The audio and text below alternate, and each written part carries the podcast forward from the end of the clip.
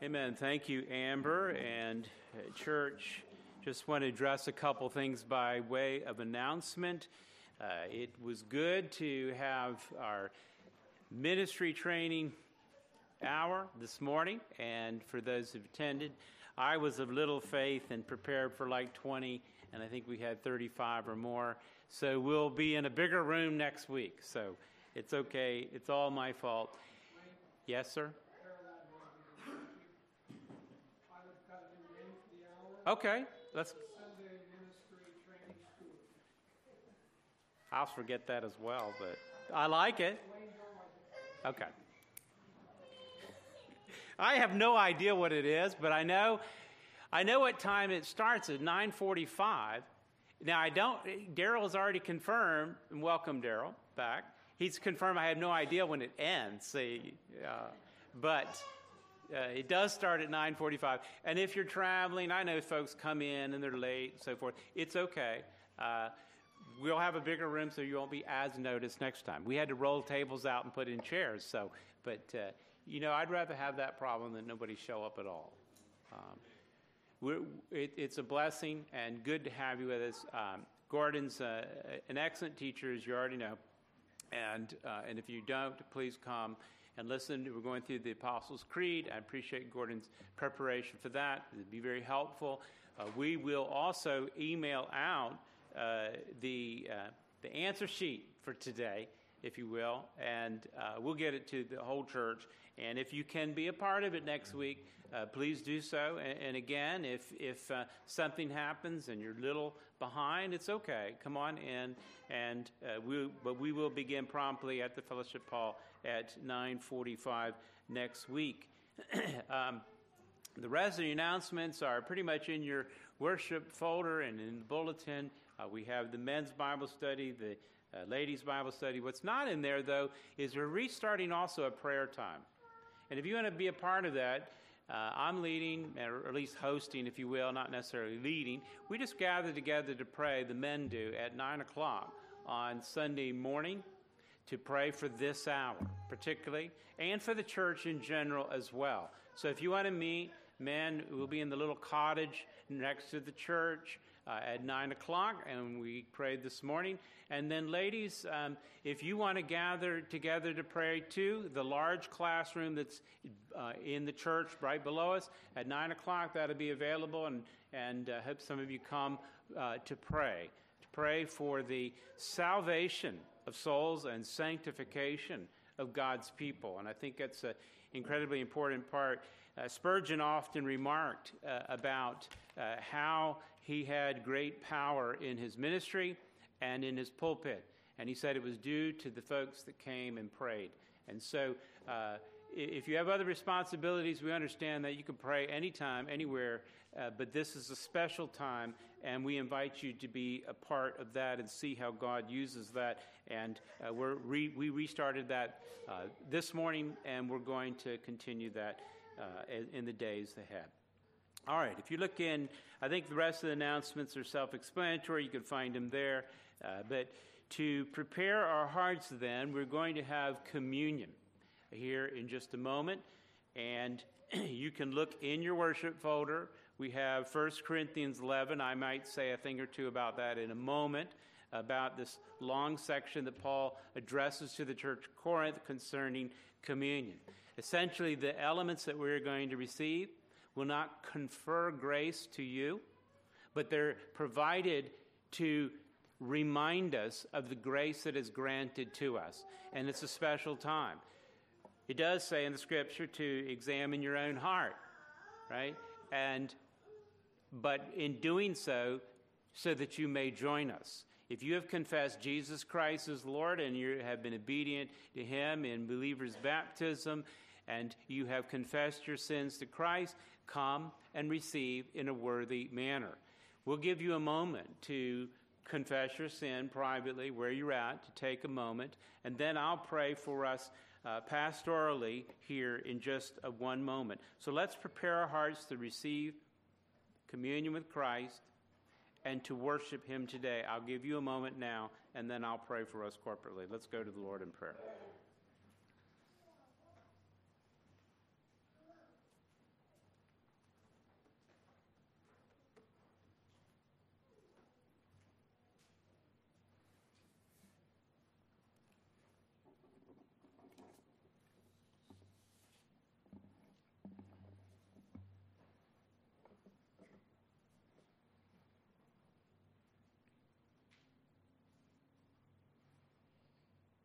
Oh, Father, we have gathered here together as your saints, made saints by Jesus Christ.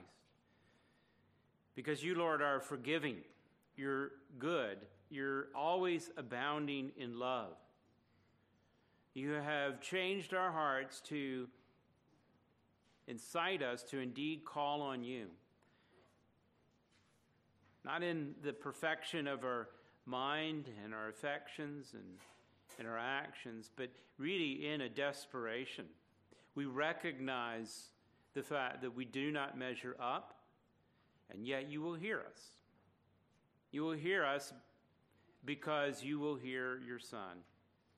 It is through Jesus Christ that we plead before you now. It is through his blood that propitiates our sin. It is through his perfect life that uh, gives us merit to stand before you, dressed in the righteousness of Christ, not in the rags of our own doing and life. You will answer our cries for mercy, and we cry out now. I cry out for even the young folks who will witness this remembrance of Christ, that it may be uh, a seed sown deep in their soul, that you will awaken to great life and fruitfulness in the days ahead. I pray for everyone, everyone, that they will indeed truly confess Christ as Lord. As we gathered around, we, we are patiently waiting to commune in your absolute presence with Christ in the fullness of joy as He waits to receive us. I pray, Father, in the meantime, in this temporary life, that we will do all things to your glory, whether we eat or drink or whatever we do. I pray that you will receive our hymns of praise to you in the fullness in which it's intended. I pray, Father, that it will strike deep in our hearts to bring to remembrance those things that we love and adore, those things that are ever uh, with us, permanent, foundational to our entire life.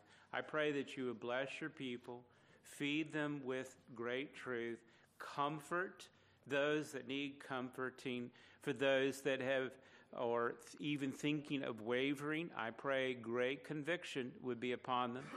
I pray, Father, that you will strengthen us to stand in all boldness of the faith. I pray that we would be assured of the love of God in Christ Jesus for all your beloved. May we, with great joy, worship you this day. I pray in Christ's name. Amen. We're going to prepare the communion, and as you know, if you've been with us, I'll prepare the table in just one moment, but we will serve it, and I'm creature of habit. Start from this side, then the middle, and then this side. Uh, you'll come up, receive your elements, then return back to your seat, and then we'll wait to take them together. Uh, that's the idea of Holy Communion. We will commune with Christ together as a body in Christ, which you'll receive the elements in that way.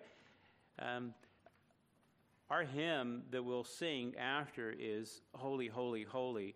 You can go ahead and turn there now, and um, I'm going to uh, ask Amber to and to play and Blake to lead us on this first line, uh, verse one, to sing it together to put us in the idea of what we're doing in communion with Christ. And perhaps in your mind, when you sing through this, you think about Isaiah getting a view of the throne room of God in Isaiah 6, is rightfully so. But if you notice here, it says Revelation 4 8 is the verse in our hymn book. And this is a great passage. You may want to uh, meditate on that as well. Here is another view by the Apostle John, whose gospel we'll be looking at in just a, a bit. He sees the very throne room of God, and in it he sees Christ, and his response to that is the same. Eh, eh, he sees witnesses to Christ who never cease to say, Holy, holy, holy is the Lord God Almighty, who was and is and is to come. I can't think of a greater way to begin our worship of Christ than to think in the thrice holy perfections of who He is. He is holy, holy, holy. Let's go ahead and stand and sing. I'll tell you what. Let's. I'll tell you what. Let's instead of standing, let's go ahead and just remain seated. Let's do that. Sorry. Um, and think of it in a meditative way. Blake will come up and lead us on this first verse, and then we'll play the music and just have. Um, I'll order the uh, uh, uh, the picking up of the elements. Blake, if you'll go ahead and lead us. Holy, holy, holy, number 68.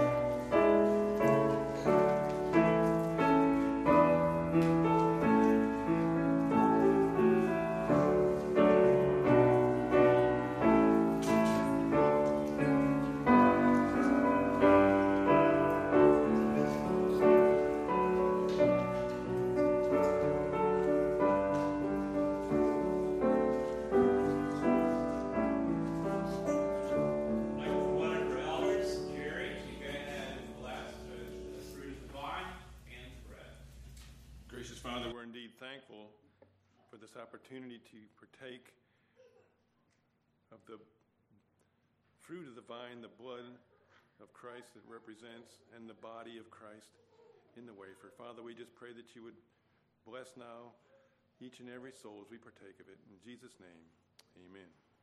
Amen. Two elements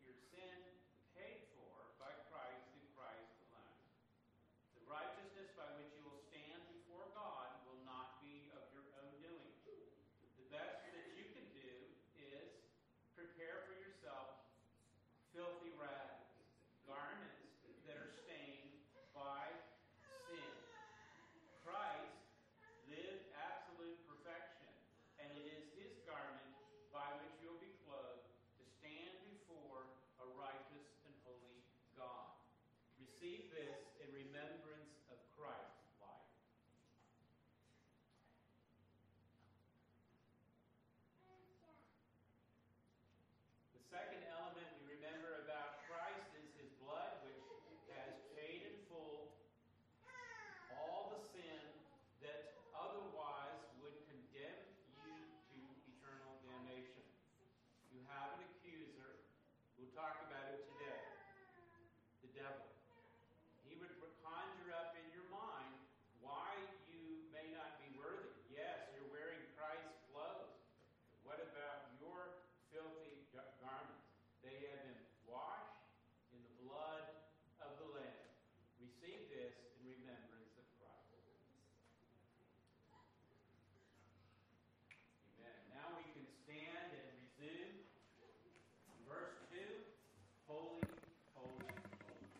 Let's all stand together. 68. Verse 2, 3, and 4.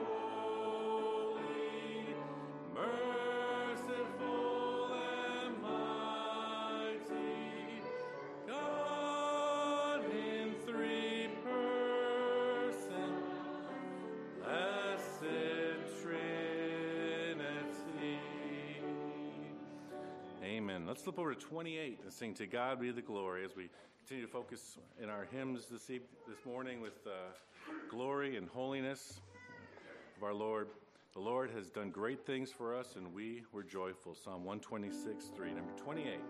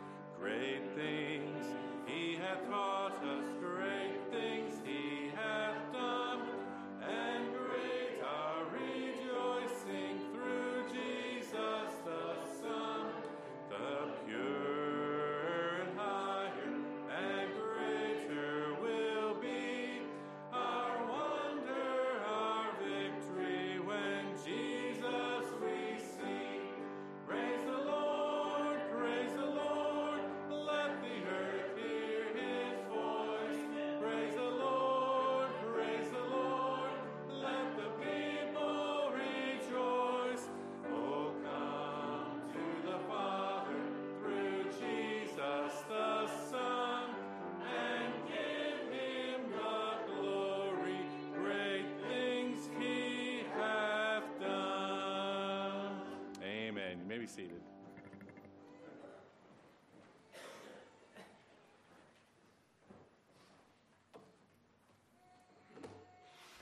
Good morning, church. Please turn with me, if you will, to Psalm 57 in your copy of God's Word. If you'd like to follow along in the Pew Bible, you can find this on page 477. in recent previous weeks, in the headings, uh, there have been many examples of David's trials while being pursued by King Saul.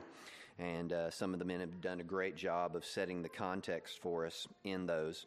And we have another uh, this morning in Psalm 57, a Michtam of David when he fled from Saul in the cave. I'm just going to read the first verse before I read the whole psalm. Be merciful to me, O God. Be merciful to me for in you my soul takes refuge. In the shadow of your wings I will take refuge till the storms of destruction pass by. Just as God protected David from King Saul, if you are in Christ, your soul will be protected from destruction. Though you may encounter those who can destroy the body, your soul will be protected forever. Let us read. To the choir master, according to Do Not Destroy, a Michtam of David, when he fled from Saul in the cave. Be merciful to me, O God. Be merciful to me, for in you my soul takes refuge. In the shadow of your wings I will take refuge, till the storms of destruction pass by. I cry out to God Most High, to God who fulfills his purpose for me. He will send from heaven and save me. He will put to shame him who tramples on me. God will send out his steadfast love and his faithfulness. My soul is in the midst of lions. I lie down amid fiery beasts, the children of man, whose teeth are spears and arrows, whose tongues are sharp swords. Be exalted, O God, above the heavens. Let your glory be over all the earth.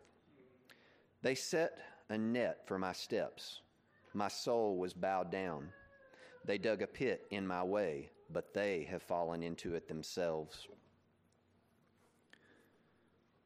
My heart is steadfast, O God. My heart is steadfast. I will sing and make melody. Awake, my glory. Awake, O harp and lyre. I will awake the dawn. I will give thanks to you, O Lord, among the peoples.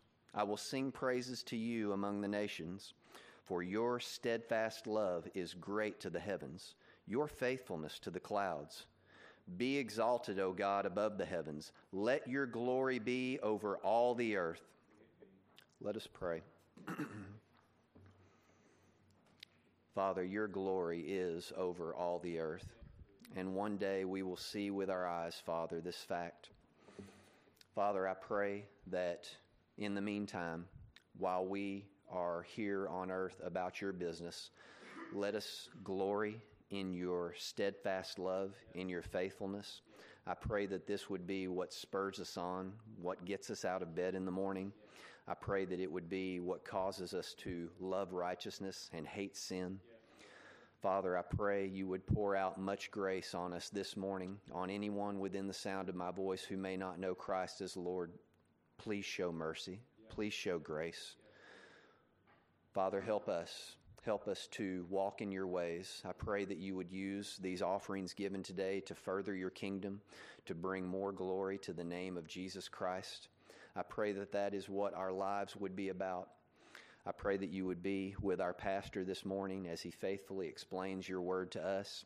And I pray that through the power of your word and your Holy Spirit, Father, that we would be holy as you are holy, and that you would draw many peoples to yourself. It's in Jesus' name we pray. Amen.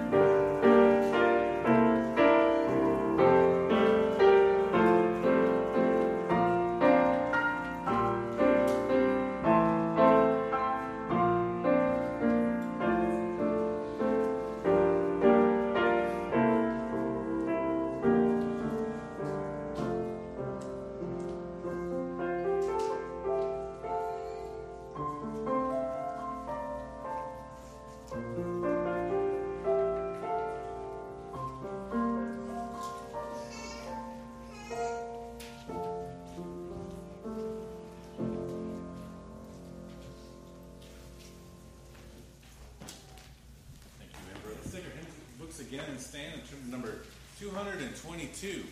222 will sing All Glory, Laud, and Honor. All glory, laud, and honor to thee, Redeemer King. 222.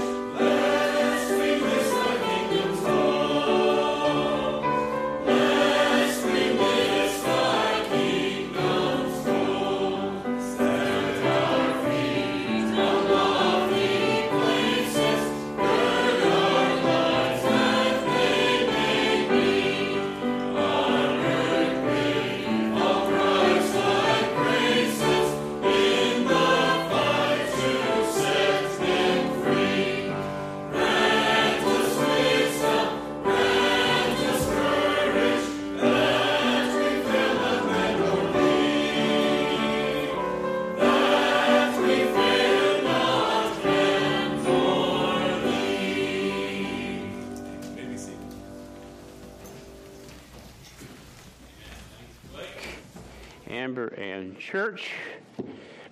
Let's continue our worship of Christ today in His Word. I invite you to look at the high priestly prayer of Christ in John chapter 17. Again, I see at least six components. I'm not sure if we'll do a message for each. We'll see how they unfold, but here we will focus on verse 12, mention verse 15 as well. This section here, John 17, is the high priestly prayer of Christ that he prays for his disciples. And we will find out in the text, this is certainly applicable to all who would follow Christ and therefore be his disciples, but nevertheless, this is Christ's high priestly prayer, the prayer that he prays to the Father, the prayer that is symbolized in the Old Testament high priest who went before the throne of God and first brought prayer and then brought sacrifice.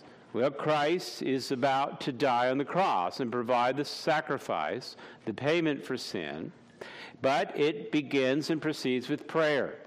And here we get an insight into what this prayer is about. This first part of it here after he part, prays about his, his own glory to be manifested in the first five verses, his glory to be manifested in the disciples themselves, his glory meaning his the beauty of his divine perfections that is his disciples are conformed to christ manifest that glory in the world. Here we have a specific prayer for the saints. As we've already noted one is for their unity. Fundamentally unity with god.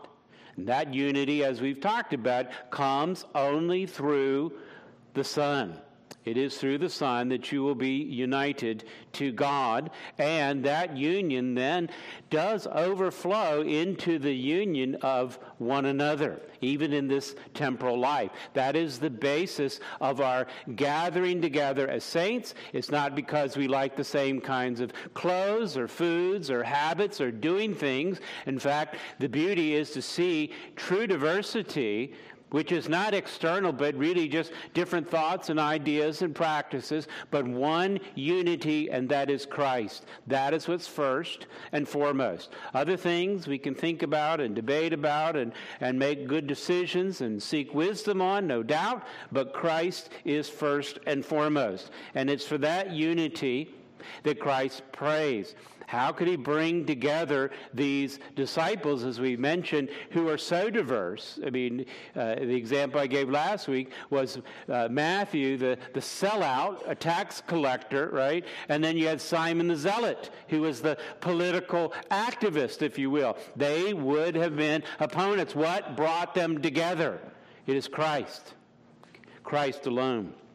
And Christ is the answer to the question that our world asks why can't we all just get along? Because you must be conformed to Christ. That's the answer. Anything that doesn't look like Christ needs to be chipped away. Well, he prays for that unity. Our focus, though, this, this morning, however, will be on verse 12, which is, if you'll note here, it does talk about Christ guarding his people. And, and hence the imagery of this that those that are in Christ are guarded by God. And it is through the means of Christ's high priestly prayer in which he says in verse 12, I have guarded them. Christ, by the way, ever lives to make intercession for his people. Okay? He continues this high priestly prayer, which the symbolism was that one time well christ as hebrews 7.25 says he continues on. He always lives. He always makes intercession for on behalf of his people. This intercession we're looking at now is being guarded. Now he does say that he kept them and then he says he guarded them, if you will. The keeping, as we mentioned in a previous sermon, has more to do with keeping their loyalty, keeping them faithful to God. The guarding, it is a different word, but it's and it is a synonym to keeping, but it is a little different emphasis, and that is the guarding is more the imagery of protecting, if you will, protecting from forces that would bring about your demise. Guard, if you think of a castle with a guard, the guard's going to protect the castle, right? The fortress. That's the imagery here. It is Jesus who is the mighty protector, the guardian of the saints. And it is his prayer, his continuous prayer, intercession for the believer that indeed the believers are guarded by God. And that's an important thing to note in our culture. We don't think about the idea that God is about the guard, the protector.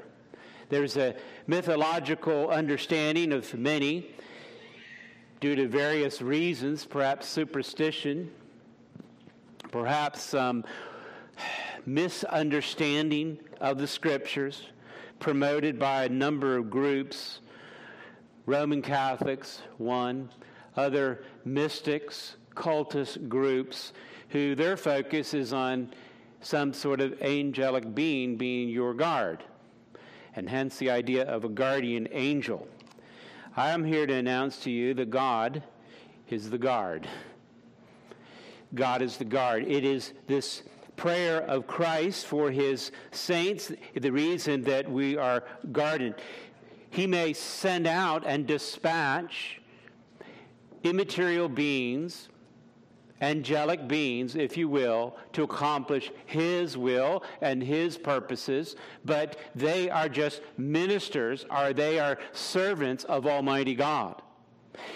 If you're going to be guarded, it isn't through the greatness of some angel, it is through Jesus Christ. Hebrews 1:14 speaks about ministering spirits who are sent out to serve for the sake of those who inherit salvation. God uses means to accomplish his purposes, but any angelic involvement, which you would not be aware of, they're immaterial after all, right? Uh, they're not material. So they are engaged, of, of course, but it is got for God's purposes, and they function in that way. Matthew uh, records in Matthew 18:10. This is where some are confused about it. Say it says, "See that you don't despise these little ones." For I tell you that in heaven their angels always see the face of my Father who is in heaven. In context, Matthew's point here is the little ones are believers, those that are children of God.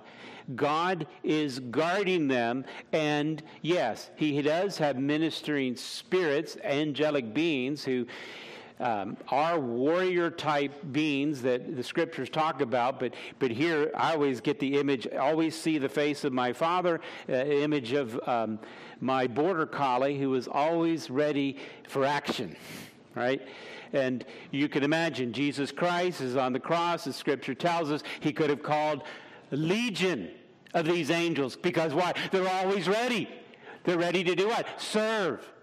Beloved, we should also be always ready to serve, but they are in their holy perfection, and that is the disposition of their heart and life. And the only reason we, as servants of God, aren't even more so wanting to do His will, it is the sin which besets us from time to time.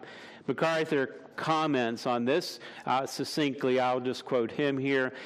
This doesn't suggest that every believer has some sort of personal guardian angel. Rather, the pronoun is collective and refers to the fact that believers are served by angels in general. These angels are, are pictured always watching the face of God so as to hear his command and to, to them to help a believer when needed. It is extremely serious to treat any fellow believer with contempt, since God and the holy angels are concerned for their well being. I think that's well said. Believers, ultimately, the, what I wanted to emphasize, you're guarded by Christ. You're guarded by God. He may dispatch ministering servants to help accomplish to his will, but nevertheless, it is God and his will.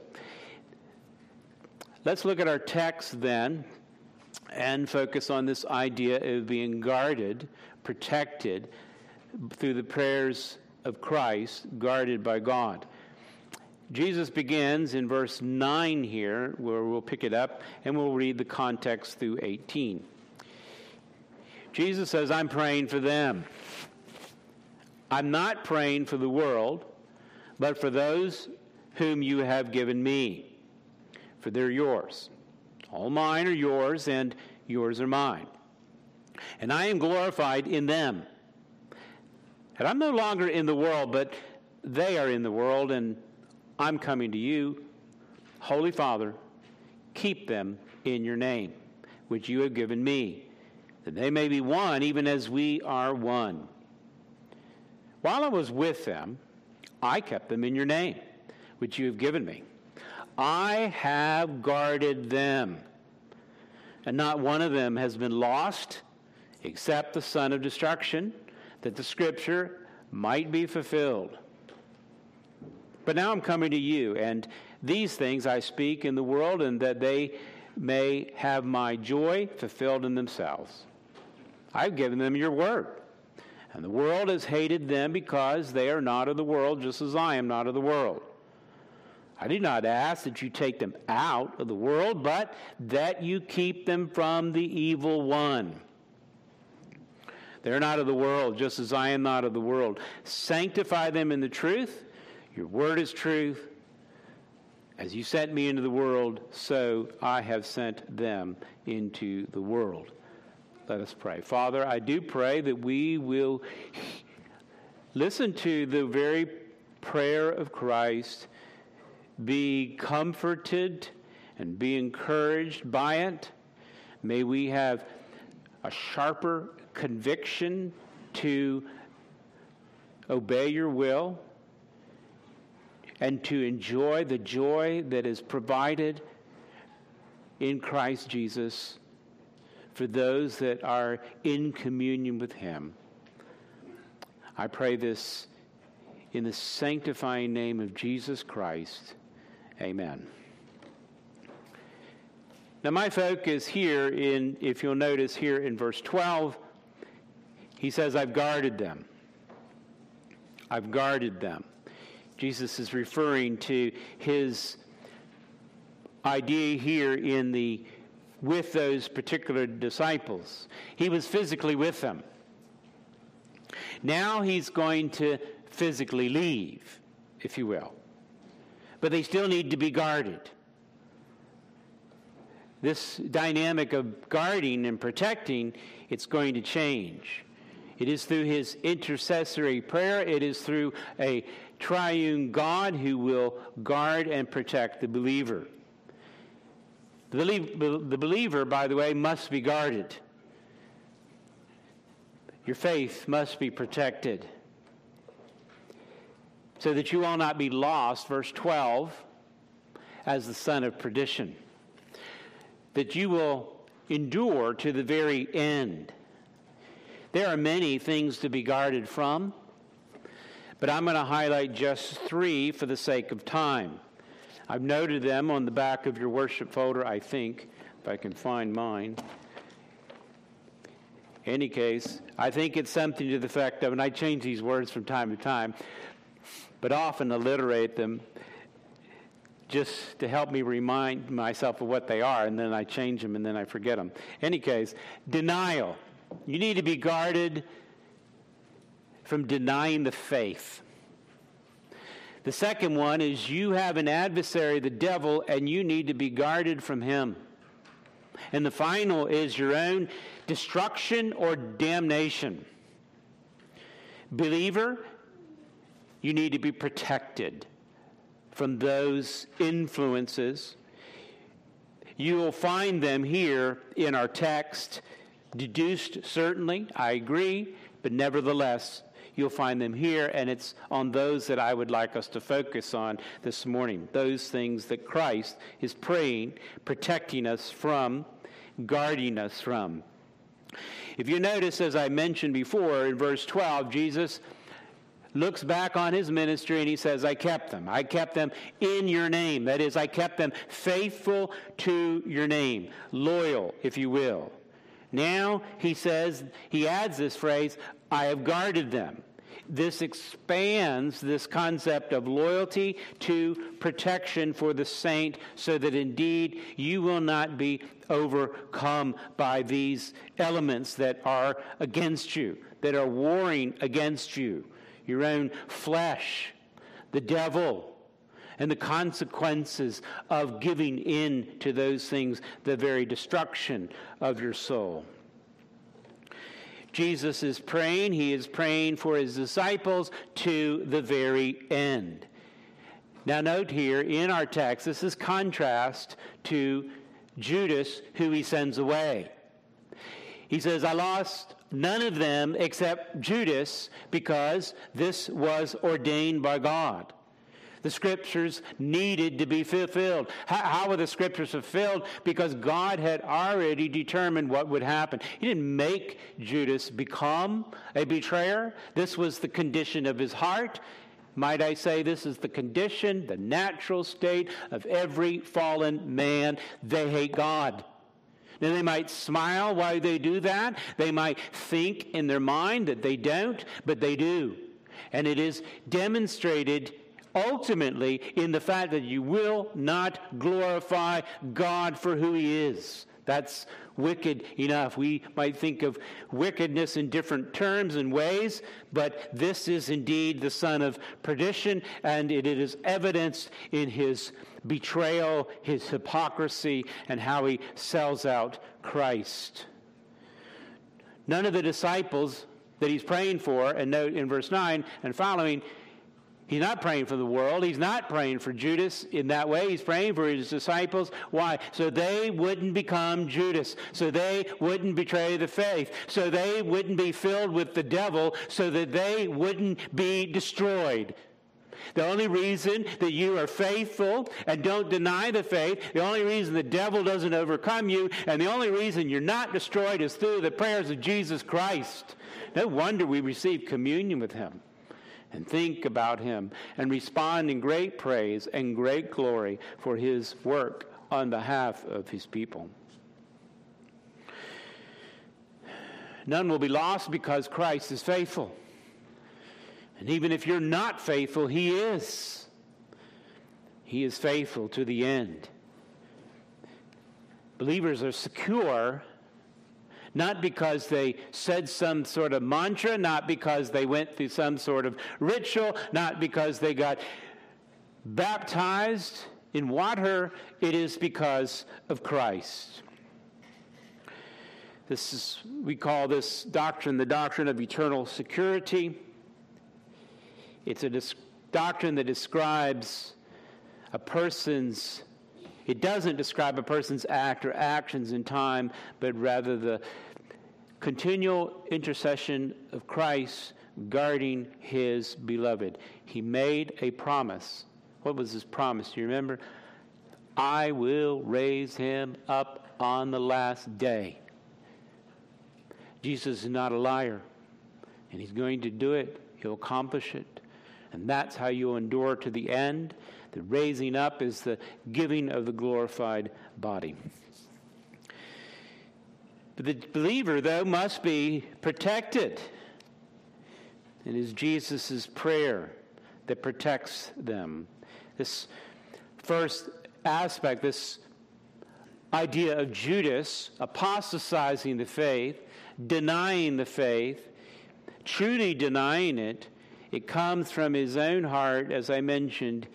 It is a depraved mind of a fallen man. The mind that all of us are born with in Adam, and we begin with, is fatally flawed. It is fallen. In some sense, we were in Adam when he fell and therefore received that same kind of mind. Christ comes and gives you a new mind, a regenerate mind. It's described as a stony heart that's now made alive. It was once impenetrable, and now it, it is live, it is beating. Or you can think of it in, in the mind you, you were darkened, and now you see the light.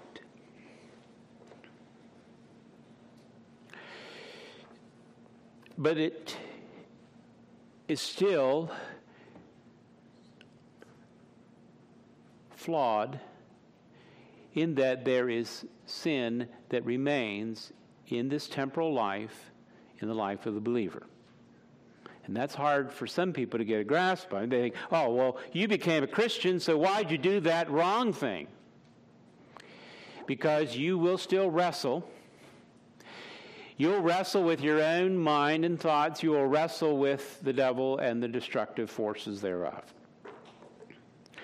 Luther called this theology simul justus et peccator. In Latin, it simply means that believers, in one sense, are sinners and saints.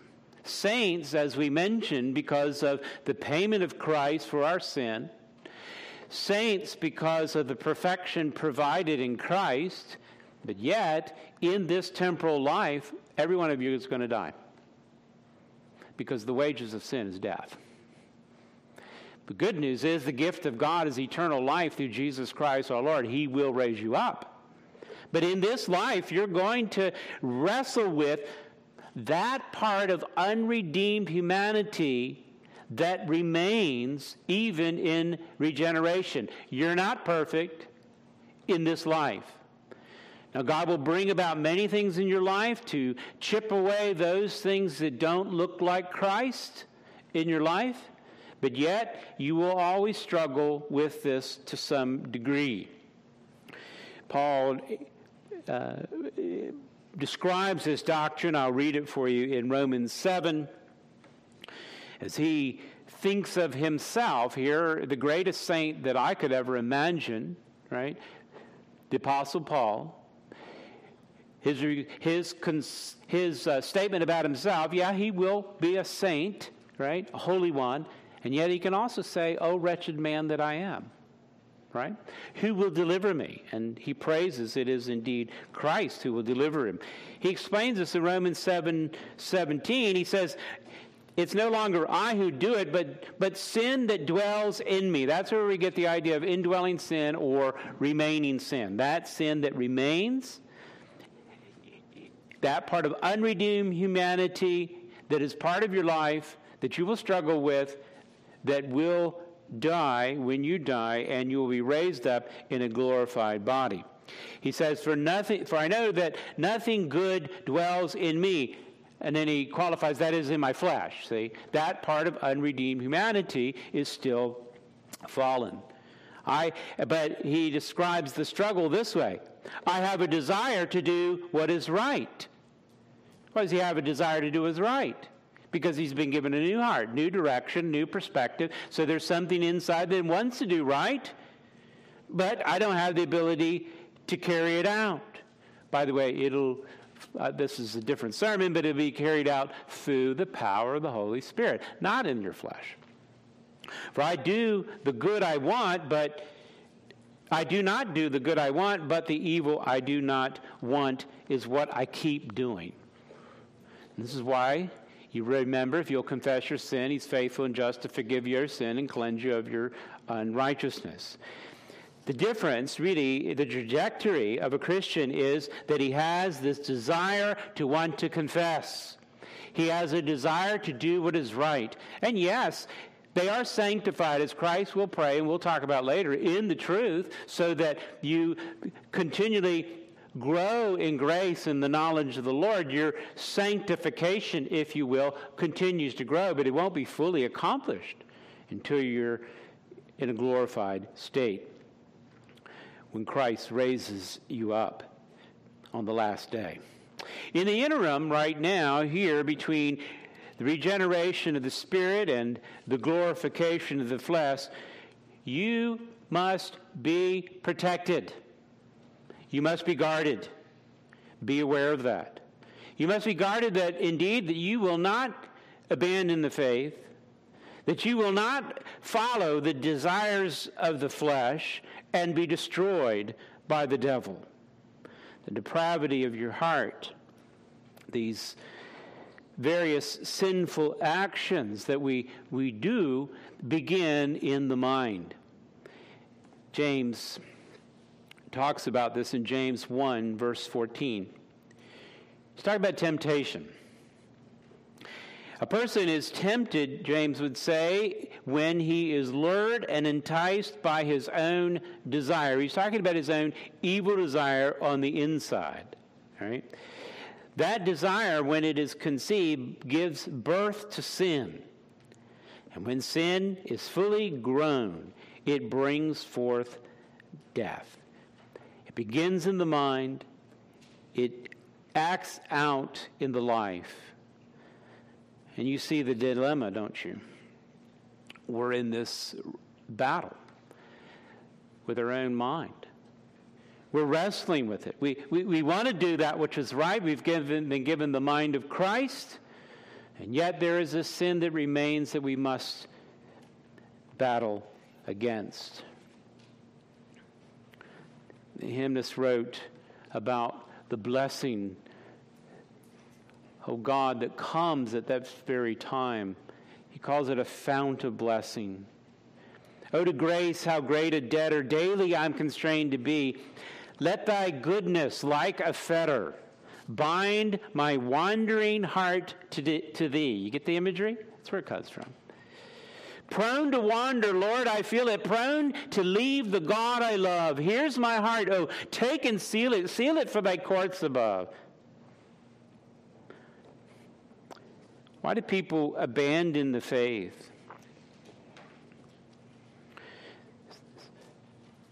There's much thought on that. Parents have great concern about their children who have been exposed to the truth, then go off into their career, the world, if you will, college. They're exposed to things perhaps that they didn't hear about or circumstances they don't know and they abandon the faith. This is this is a problem that many quote unquote evangelicals talk about. Solutions have been given and books written, and some of which are, well, should have better discipline in the home, instruction, and guidance prior to leaving the shelter of home. The church needs to be better in presenting these truths. I think all of those are good and should be there, but don't neglect the fundamental and foundational thing.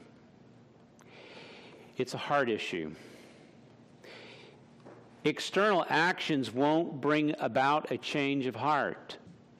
Now, drag them to church. I'm all for that. Require that. Yes, you should. Expose them to that, but also warn them to examine their own heart to see if they're in the faith. Are there any true desires on the inside, not to please mom and dad, but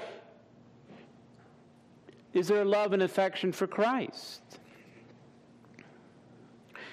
I submit to you that the reason these children walk away, or someone perhaps that publicly has been in the faith a long time and then turns away. They, we call this apostasy, right?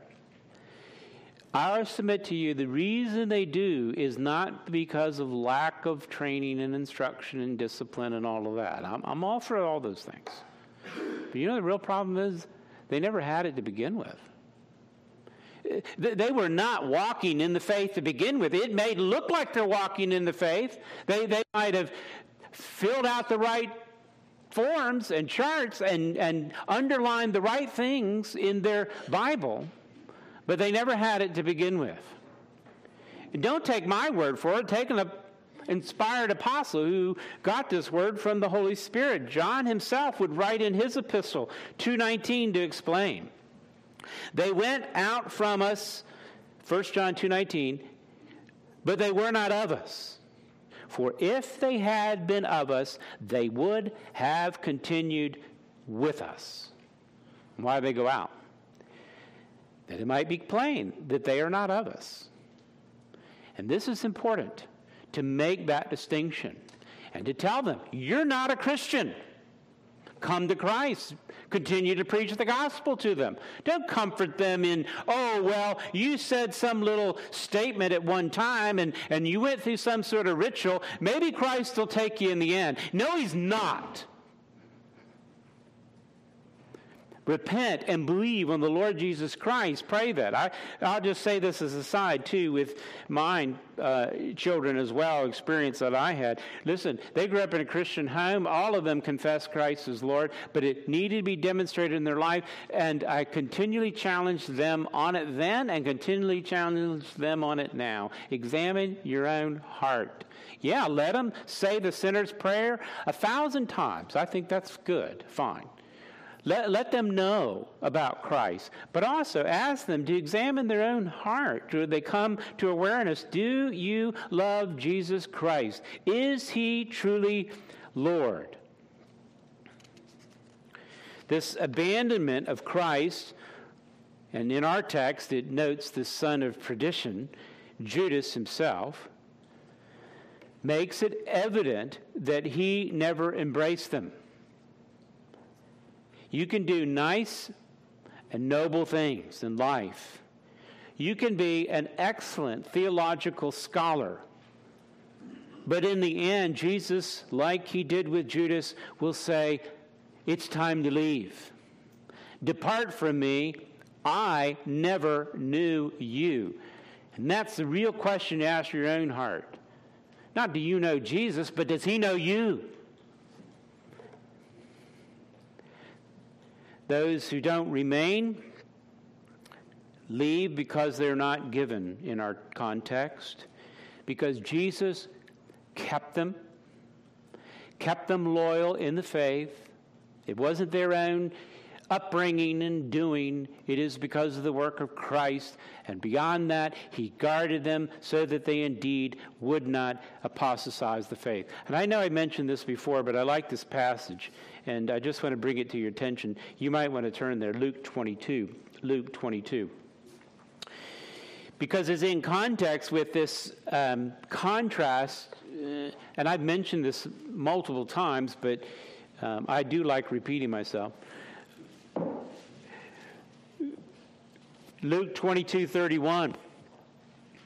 He sent, remember, Jesus sends Judas out Jesus doesn't lose anyone except the son of perdition, right? But why does and why does Peter deny and he's restored? Here's why. Luke 22, 31 gives us the answer. Simon, Simon, behold, Satan demanded to have you that he might sift you like wheat. Verse 32. And this is what you need to underline. I have prayed for you that your faith will not fail. You know why your faith hasn't failed? Christ is praying for you. No wonder we sing all glory, laud, and honor, right? He prays for me. I gave my heart as a teenage boy to Christ, didn't grow up in a Christian home, wasn't even uh, helped, educated by great truth, went to a secular school, all of that against? How in the world, looking back on it now, as a child, did I, did I remain faithful in the Lord? Was it because I'm just a great guy? No, it's because Christ prayed for me. And when I did fail, I repented. That's the difference in a Christian, you understand? I'm not giving you a license to do evil because a Christian doesn't want to do evil. He struggles against it. But when he does, he turns again. That's the imagery here in verse 32 of Luke 22. When you have turned again, strengthen your brothers. How does Christ know that Peter's going to repent? Because he's keeping them. He's guarding him from his own denial of the faith. And if Christ didn't pray for him, he would have been like Judas. You may struggle. It may feel like you are just sinking in the depth of the ocean. But like Peter, you pray the simplest thing that you can Lord, help me. And he'll grab and pull you up and put you on solid ground.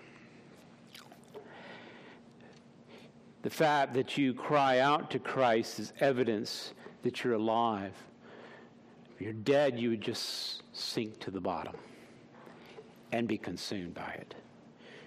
It is Christ's high priestly prayer that prays and guards your faith even this hour. The adversary is mentioned here in this Luke 22. We're going back now to our text in John 17 to talk about the second aspect that is, this evil one, the devil. He's our adversary. Satan. He demanded Peter. I suppose it might be, and I don't know this, but why Peter pointed out, particularly he is a disciple of Christ, we, we know what will happen in his life and his influence in proclaiming the gospel. But nevertheless, why is, he ha- why is Satan demanding Peter? I think this adversary recognizes Peter's failures and says, Look, he's breaking your law. He deserves destruction. Let me have him. He's failed the righteous requirements of the law. Satan is an accuser of the brethren, and this is what he does. Book of Revelation, chapter 12, talks about that in our text, and notice in John 17, if you're back there, drop down to verse 15 because this ties into 12 what Jesus is guarding them about. He doesn't take them out of the world, verse 15, that is this culture, the society where we live. But, but what is he praying? Ultimately, what is he guarding him from? Number two, the devil. I pray that you keep them from the evil one. The evil one is the devil and those under his influence, including demons, false teachers, apostates, atheists, and, beloved, even agnostics. Somebody asked, What's the difference between an atheist and agnostic? And they replied, I don't know and I don't care. But I digress. The word devil is a translated, transliterated word in Greek. It, it means slanderer or false accuser. A slanderer takes some aspects that are true and twists them to mean something else. And if you're not sure, just watch cable news. You'll find it out real quick. It's a twisting.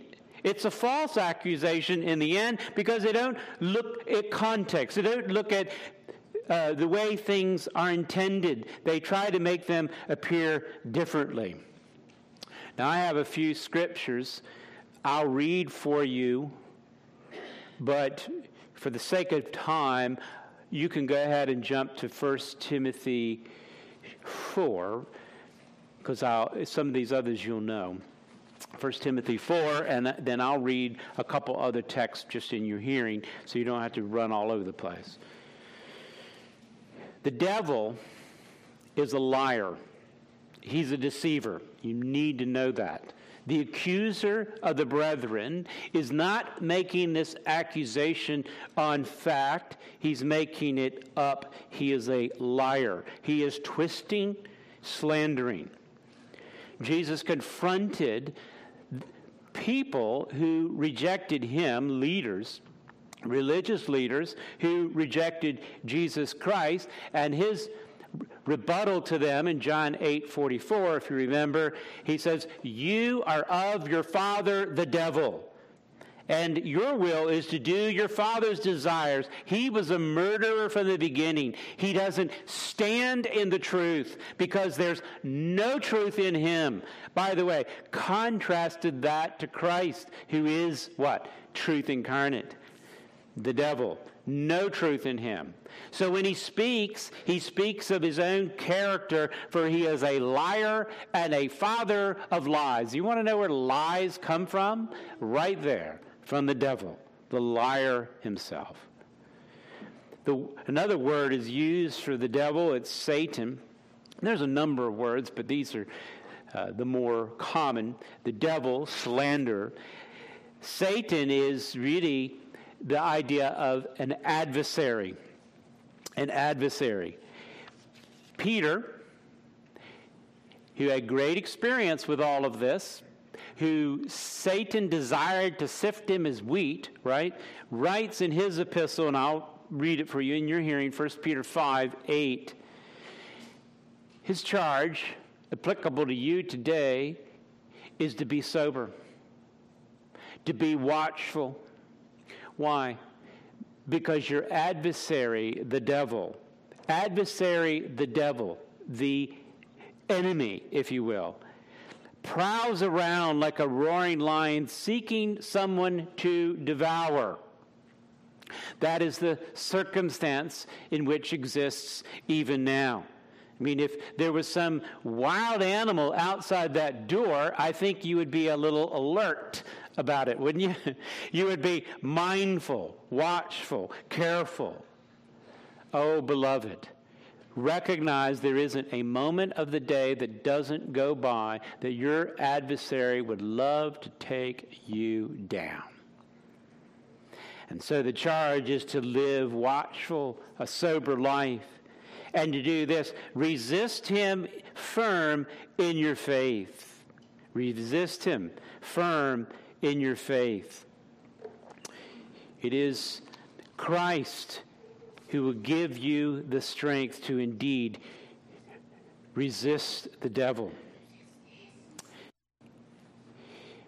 Let's look at verse 1 of 1 Timothy 4. Because you may think, well, how does this devil manifest himself? It's not some sort of horror show, a physical thing that's going to tear you limb to limb it's going to affect your mind. It's going to come from false teaching. Amazing to me when I read the New Testament and hear all of the warnings about false teachers. This is early on when it just started. They didn't have time for a number of these cults that we know about today to exist. But here's a great warning because this is this is the trajectory of the liar. It is in teaching. 1 Timothy 4.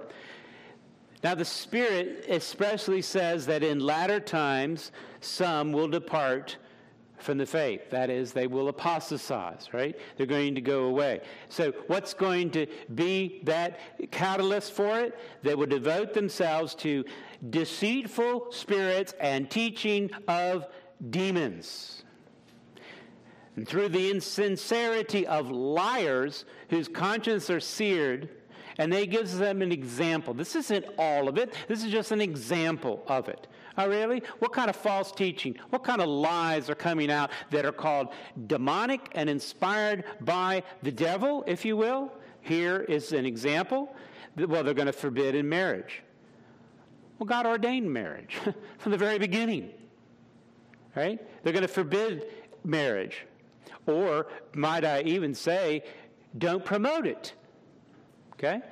Tell people, oh, you shouldn't do that. Now, I understand some folks will not be married, and Paul talked about that. They have a gift. But that's the exception to the rule. This is the rule. And here, in their case, there were those who forbade marriage, require abstinence from foods that God created to be received with thanksgiving by those who believe and know the truth. Make your own decision about food, But let no one judge you in food or drink.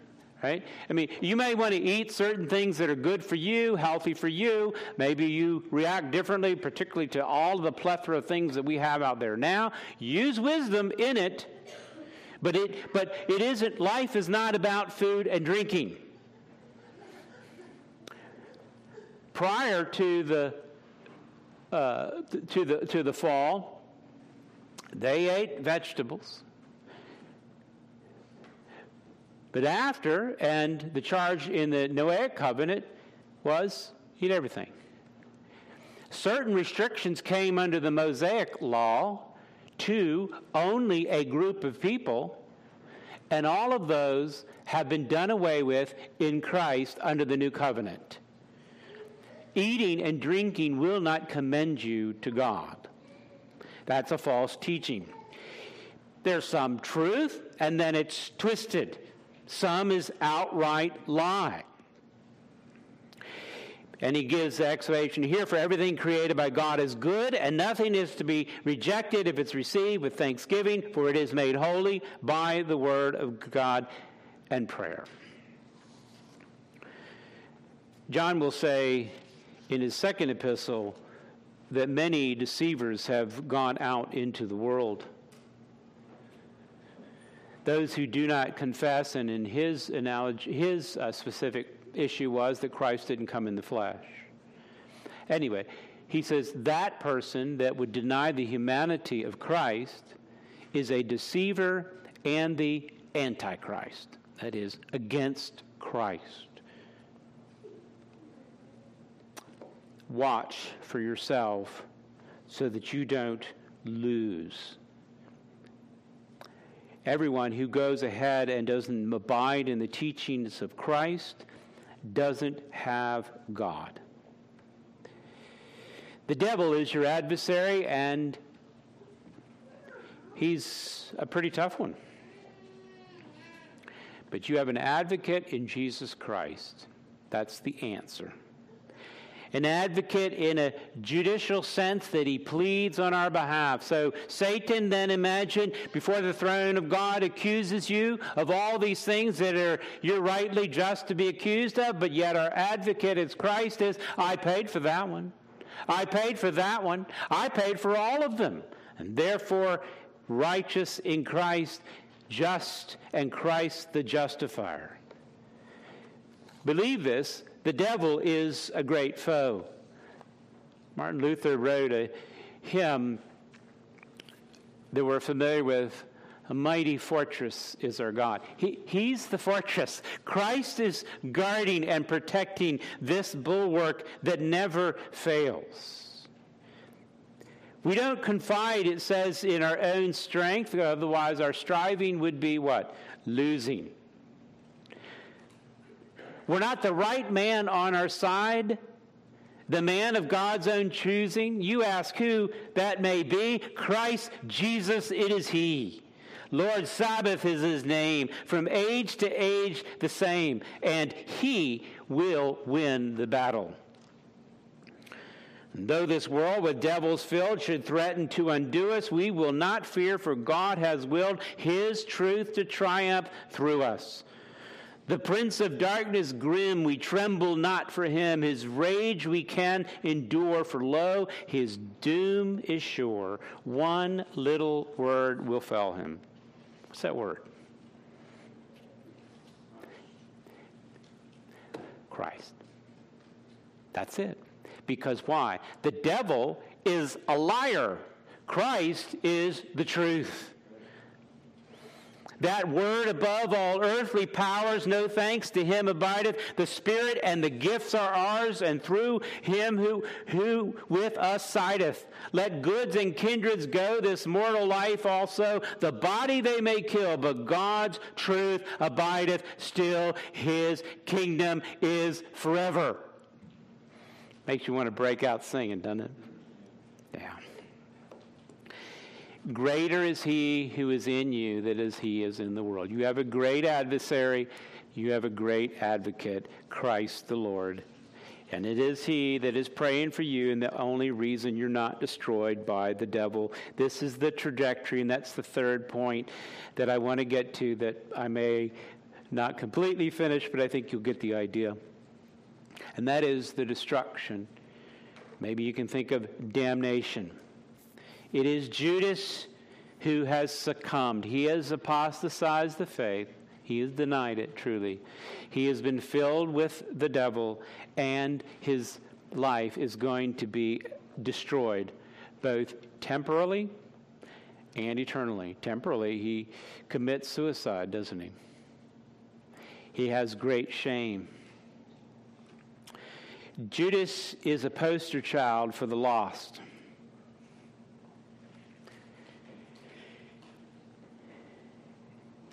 He would fit our idiom for tall, dark, and handsome. If he was in your yearbook, you would have chosen him the most likely to succeed. Those that were closest to him felt like he was really top choice. But Jesus knew what was in his heart and called him the son of perdition and sent him away. And it wasn't just this last prayer event before they did that. He always knew it from the very beginning. Chapter 6, verse 7, he says, Didn't I choose the 12, and one of you is the devil? Judas demonstrates what it's like to walk according to the course of the world. Jesus told his disciples in 1321 that, hey, one of you is going to betray me. Truly, truly. That means absolutely. In 13, 27, he gives them the morsel from the table. Satan enters him, and Jesus says, Go. Go, do what you're going to do, do it quickly. He explains in 1429 to his disciples, I have told you before it takes place, so that when it does pay, take place, you may believe. In other words, that your faith would grow in Christ because he is the truth. What he says is trustworthy. What the devil says is a lie. He says, I'm not going to walk with you much longer, for the ruler of the world is coming, but he has no claim on me. I do what the Father's commanded me. In other words, he's always in the Father's will, so that you know that I love the Father. It's the high priestly prayer of Christ that you will not be perished or destroyed with the rest of humanity, Judas like.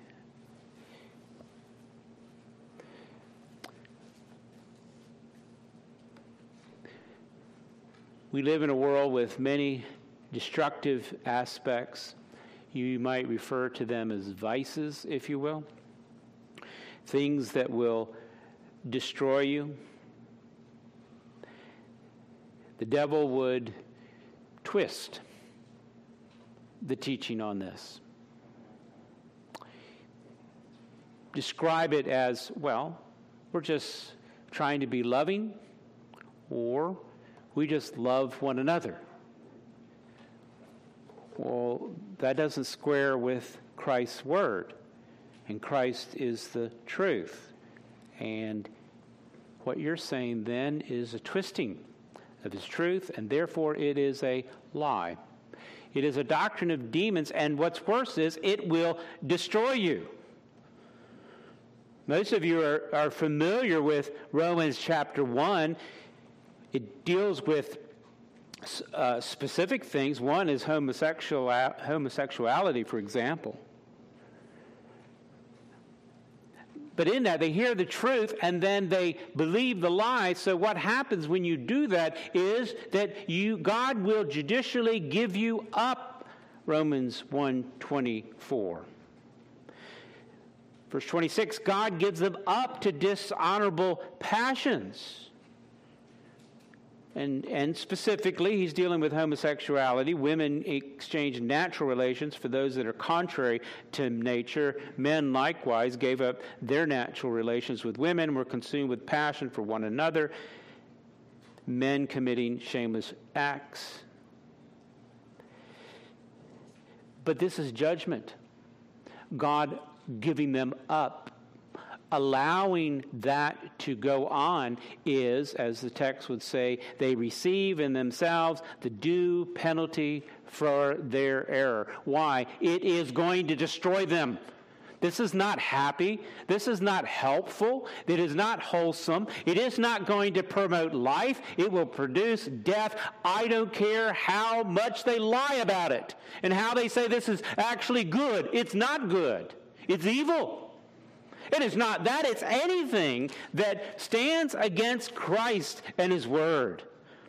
He'll go on in this text to elaborate. Not that that's the only thing, that's something obvious you're reaping judgment.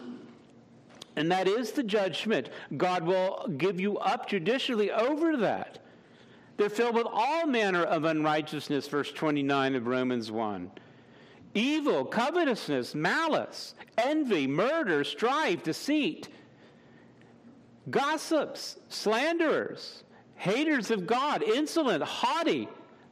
By the way, there is no room for pride for those that are in Christ. It's a, it's a serious thing. Boastful, inventors of evil, disobedient to parents, foolish, faithless, heartless, ruthless.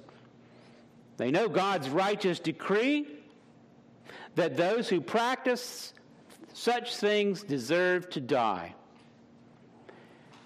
And not only do they do them, they give approval to those who practice them.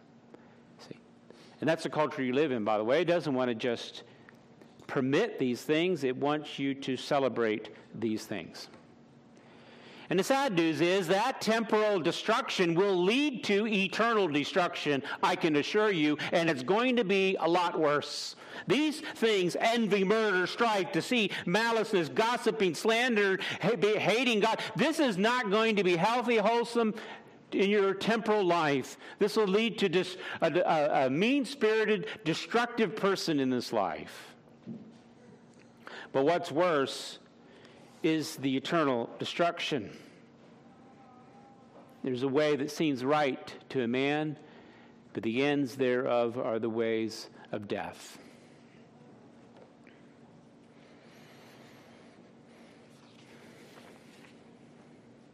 But we're not of those who shrink back and are destroyed, but of those who have faith and preserve their souls. Hebrews 4 uh, 10 39. And it, now we're reminded again the reason why is because the intercessory work of Christ. To him be the glory.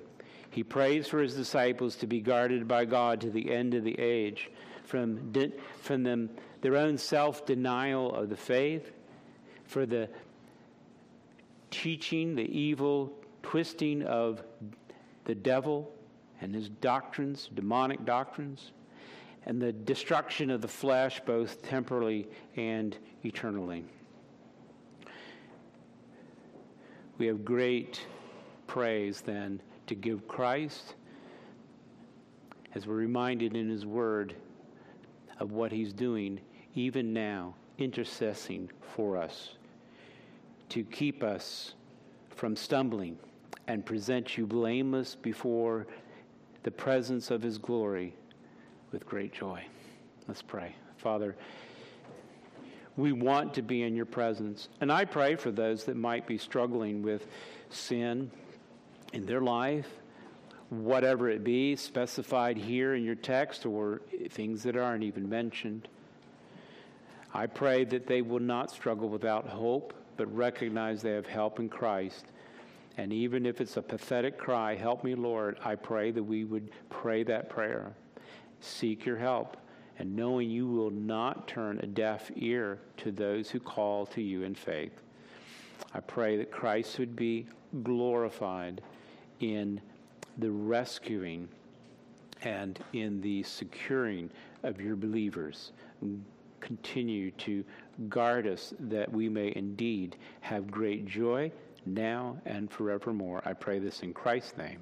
Amen. Take a moment, beloved. I give you a moment now to reflect privately and personally with Christ on these things. Take a moment now.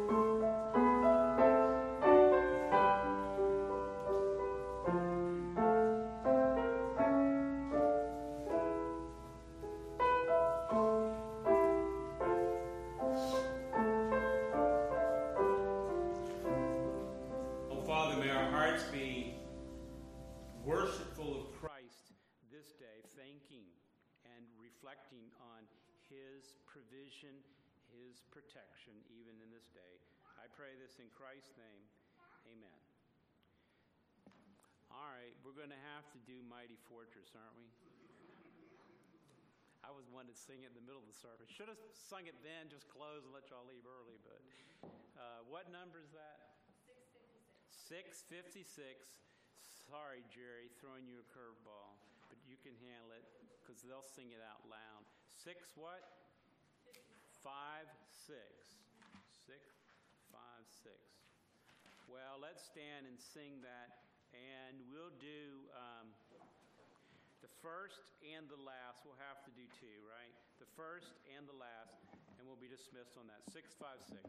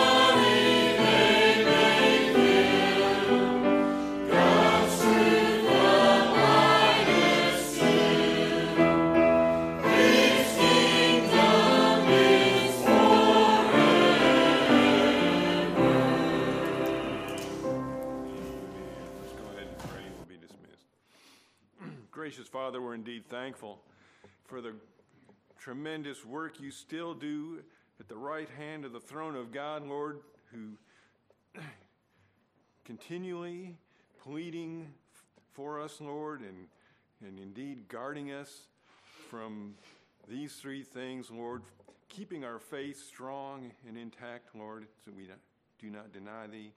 For Satan, who seeks to destroy us and, and everything that we stand for, and for the destruction to come for those who have not uh, committed themselves to thee.